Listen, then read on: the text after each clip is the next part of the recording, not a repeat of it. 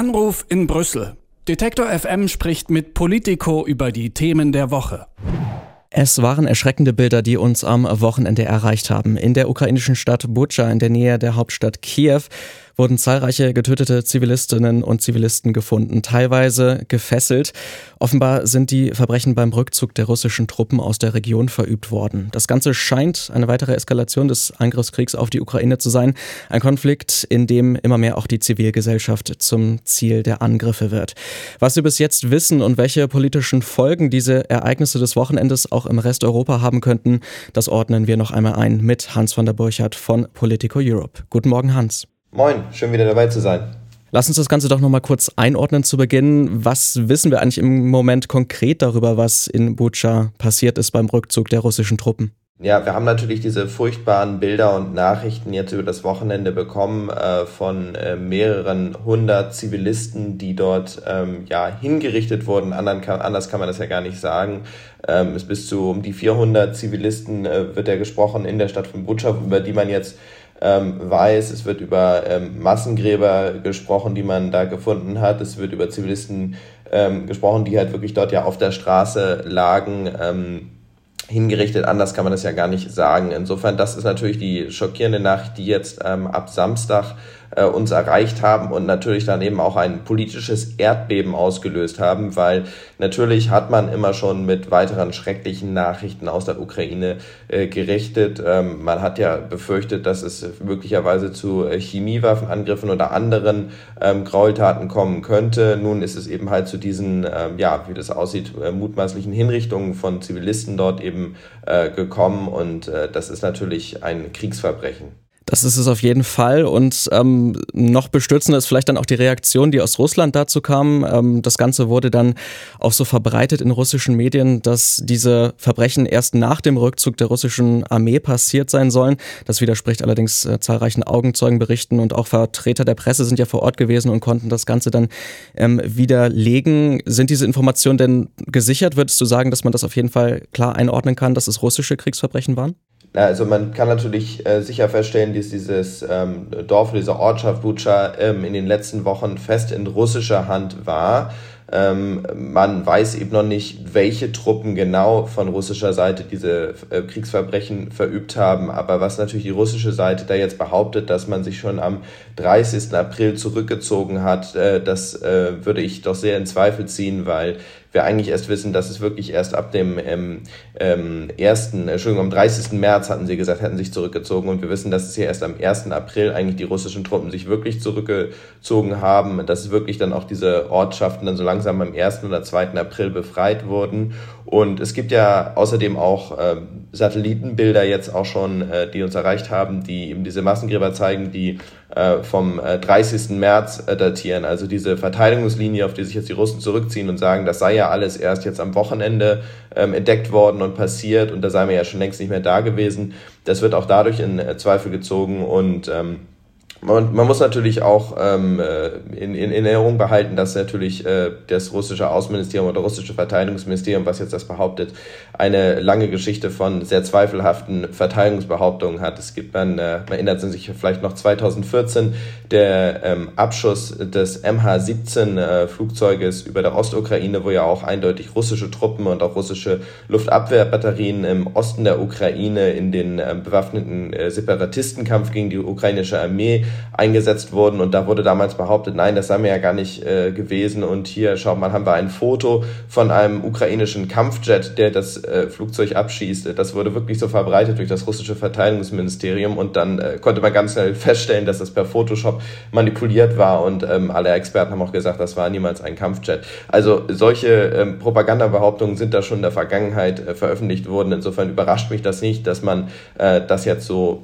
behauptet. Wir wissen natürlich noch nicht genau, welche Truppen das war. Es kann sein, dass sich ein Großteil der Armee zurückgezogen hat und dann gab es ja auch noch diese russischen Saboteure, die ja viel aktiv waren, äh, vielleicht auch Söldnergruppen, vielleicht waren die das. Das weiß man noch nicht, aber die Behauptung, dass das ukrainische äh, Truppen gewesen seien, was jetzt ja so durch russische ähm, ja, Propagandakanäle schon äh, so gestreut wird, das ist natürlich abenteuerlich, denn welche Armee würde die eigene eigenen Zivilisten hinrichten, das, äh, das ergibt ja auch schon aus der Hinsicht äh, wirklich sehr wenig Sinn. Das stimmt absolut. Ähm, lass uns doch nochmal auf die politische Reaktion in Europa und auch vielleicht in Deutschland schauen. Gestern hatte Bundesverteidigungsministerin Christine Lambrecht auch ins Spiel gebracht, dass man jetzt vielleicht Gas- und Öllieferungen aus Russland beenden sollte als eine Reaktion. Sanktionen sollten auch Chefsache für Olaf Scholz sein, meinte auch Ukraines Botschafter Andrei Melnik in Deutschland. Ähm, was könnte die Bundesregierung denn jetzt machen, um ein klares Signal zu setzen? Ja, also das, äh, was Frau ähm, Bundesverteidigungsministerin Lambrich da verbreitet hat gestern, das würde ich fast wieder als äh, weiteren Ausrutscher von ihrer Seite beurteilen. Ähm, sie hat sich ja schon in letzter Zeit, ähm, war ja nicht immer ganz ähm, äh, glücklich, ist sie da dagestanden mit ihren ähm, Behauptungen oder Aussagen, ähm, weil es einfach ähm, man könnte sagen, es ist natürlich äh, konse, konse, wäre konsequent und vielleicht auch richtig, aber es entspricht einfach nicht der Regierungslinie. Es spricht nicht das, äh, dem, was der Kanzler ähm, und was die anderen Minister wollen. Auch der ähm, Bundeswirtschaftsminister Robert Habeck hat ja dann ähm, äh, Frau Lambrecht gestern noch widersprochen und hat halt eben gesagt, äh, dass das derzeit nicht ähm, auf der Agenda steht, was einfach aus dem Grund kommt, dass die Bundesregierung eben fürchtet, dass eben ein sofortiges Energieembargo doch sehr heftige ähm, Auswirkungen hätte, dass wirklich ganze Industriezweige äh, lahmgelegt würden, weil eben Gas benötigt wird, zum Beispiel in der chemischen Industrie, und man das dann eben halt, äh, ja, das Auswirkungen hat auf ganze Lieferketten, auf ähm, viele, viele Hunderttausende äh, Beschäftigte, die dadurch dann eben äh, ja, in, in, äh, deren Arbeitsplätze in Gefahr wären. In, insofern ähm, ist dieses Gasembargo oder ein Ölembargo derzeit, glaube ich, noch nicht so ganz das, was ähm, kommt. Ein Ölembargo vielleicht eher, aber Gasembargo noch nicht. Man versucht jetzt an anderer Stelle die Sanktionen nachzuschärfen. Das hat Bundeskanzler Scholz gestern auch angekündigt. Wie allerdings, das ist noch ein bisschen unklar, ob man da jetzt noch weitere Personen sanktionieren will, jetzt vielleicht noch weitere andere Importgüter ähm, mit äh, ja, Sanktionen belegen will, möglicherweise, aber genaue Details stehen da noch nicht fest. Lass uns doch noch auch mal auf die Reaktionen in Europa insgesamt schauen. Scharfe Verurteilung kam zum Beispiel auch von der EU-Kommissionspräsidentin Ursula von der Leyen. Welche Reaktionen gab es denn in Europa auf die Ereignisse des Wochenendes? Ja, also es gab natürlich Bestürzungen von allen, äh, aller Seite, also sowohl den deutschen Politikern als natürlich ja Frau von der Leyen, ähm, dem EU-Ratspräsidenten Charles Michel und anderen europäischen Politikern. Also wie ich das ja schon eingangs sagte, man hat ja mit weiteren furchtbaren Nachrichten gerechnet, möglicherweise einer Chemiewaffenattacke. Man hat fast gar nicht ja, gerechnet, dass so etwas passieren könnte, wobei es ist ja leider, es ist Krieg, äh, man muss mit ähm, allen furchtbaren Sachen irgendwie eigentlich rechnen, aber man macht sich sowas natürlich eigentlich gar nicht vorstellen und erwarten. Insofern war natürlich ein großer Schock, ein politisches Erdbeben, was da ja, ab Samstag und dann vor allen Dingen gestern, als dann so wirklich diese Nachrichten durchdrangen aus Bucha, äh, ja, was uns dann alle erreicht hat. Und äh, ja, das ist jetzt wirklich auch dieses politische Erdbeben eigentlich, was ähm, jetzt noch anhält. Und da muss man eben auch gucken, was das jetzt halt eben für Konsequenzen äh, hat. Also ich habe ja gerade darüber gesprochen, dass die Bundesregierung eben aus wirtschaftlichen Gründen sagt, wir wollen dieses Gasembargo nicht. Da sind sie auch nicht alleine. Die Italiener zum Beispiel wollen das auch nicht. Auch die Franzosen sind da sehr verhalten, weil es natürlich auch in anderen EU-Staaten, die äh, ja noch viel schwieriger ähm, sozusagen mit einer wirtschaftlichen Krise und mit Hunderttausenden Jobs umgehen könnten, als das Deutschland vielleicht könnte. Also Italien könnte dann noch sehr viel mehr ähm, in wirtschaftliche äh, Schieflage geraten und damit die ganze EU auch in eine Wirtschafts- und Finanzkrise äh, treffen. Insofern gibt es da große Zurückhaltung. Gleichzeitig ähm, wird natürlich jetzt eben dieses politische Erdbeben, dieser Schock natürlich auch nochmal den Druck auf diese Länder erhöhen. Es wird, wir werden wieder aus äh, Richtung von Polen oder anderen osteuropäischen Ländern gerade äh, dort Forderungen hören, dass jetzt doch die Sanktionen und vor allem auch dieses Gasembargo dort eben ähm, verschärft werden müssen.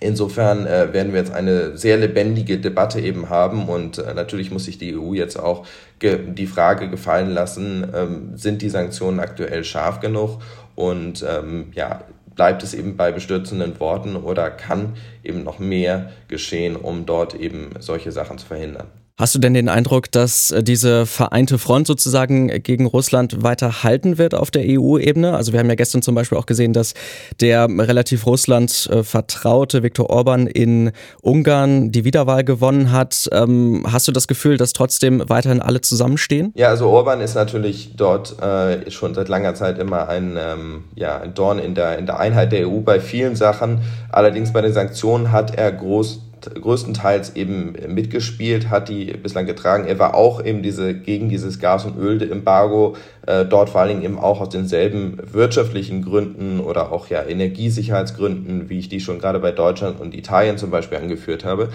Ähm, ich denke aber, dass auch Orban da, was insgesamt die Sanktionen angeht, dann nicht die Einheit der EU äh, groß gefährden wird und ähm, ja, auch wenn Deutschland eine Sanktion mitträgt, dann auch Orban und Ungarn die mittragen werden, weil eben auch das für Ungarn natürlich ein ähm, ja, bedrohliches Szenario ist mit äh, Russland ähm, an der Seite ähm, oder ja als quasi unmittelbarem Nachbarn, also der direkte Nachbar ist Ukraine, aber da ist ja schon der Krieg.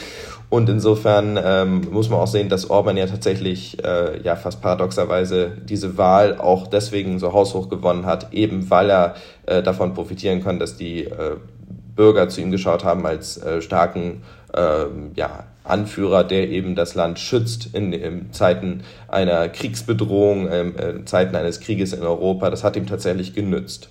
Über die Kriegsverbrechen in der ukrainischen Stadt Butscha am Wochenende und die politischen Reaktionen in Europa habe ich mit Hans von der Burchardt von Politico gesprochen. Vielen Dank für deine Zeit und eine schöne Woche. Ja, schöne Woche, bis bald. Anruf in Brüssel. Detektor FM spricht mit Politico über die Themen der Woche.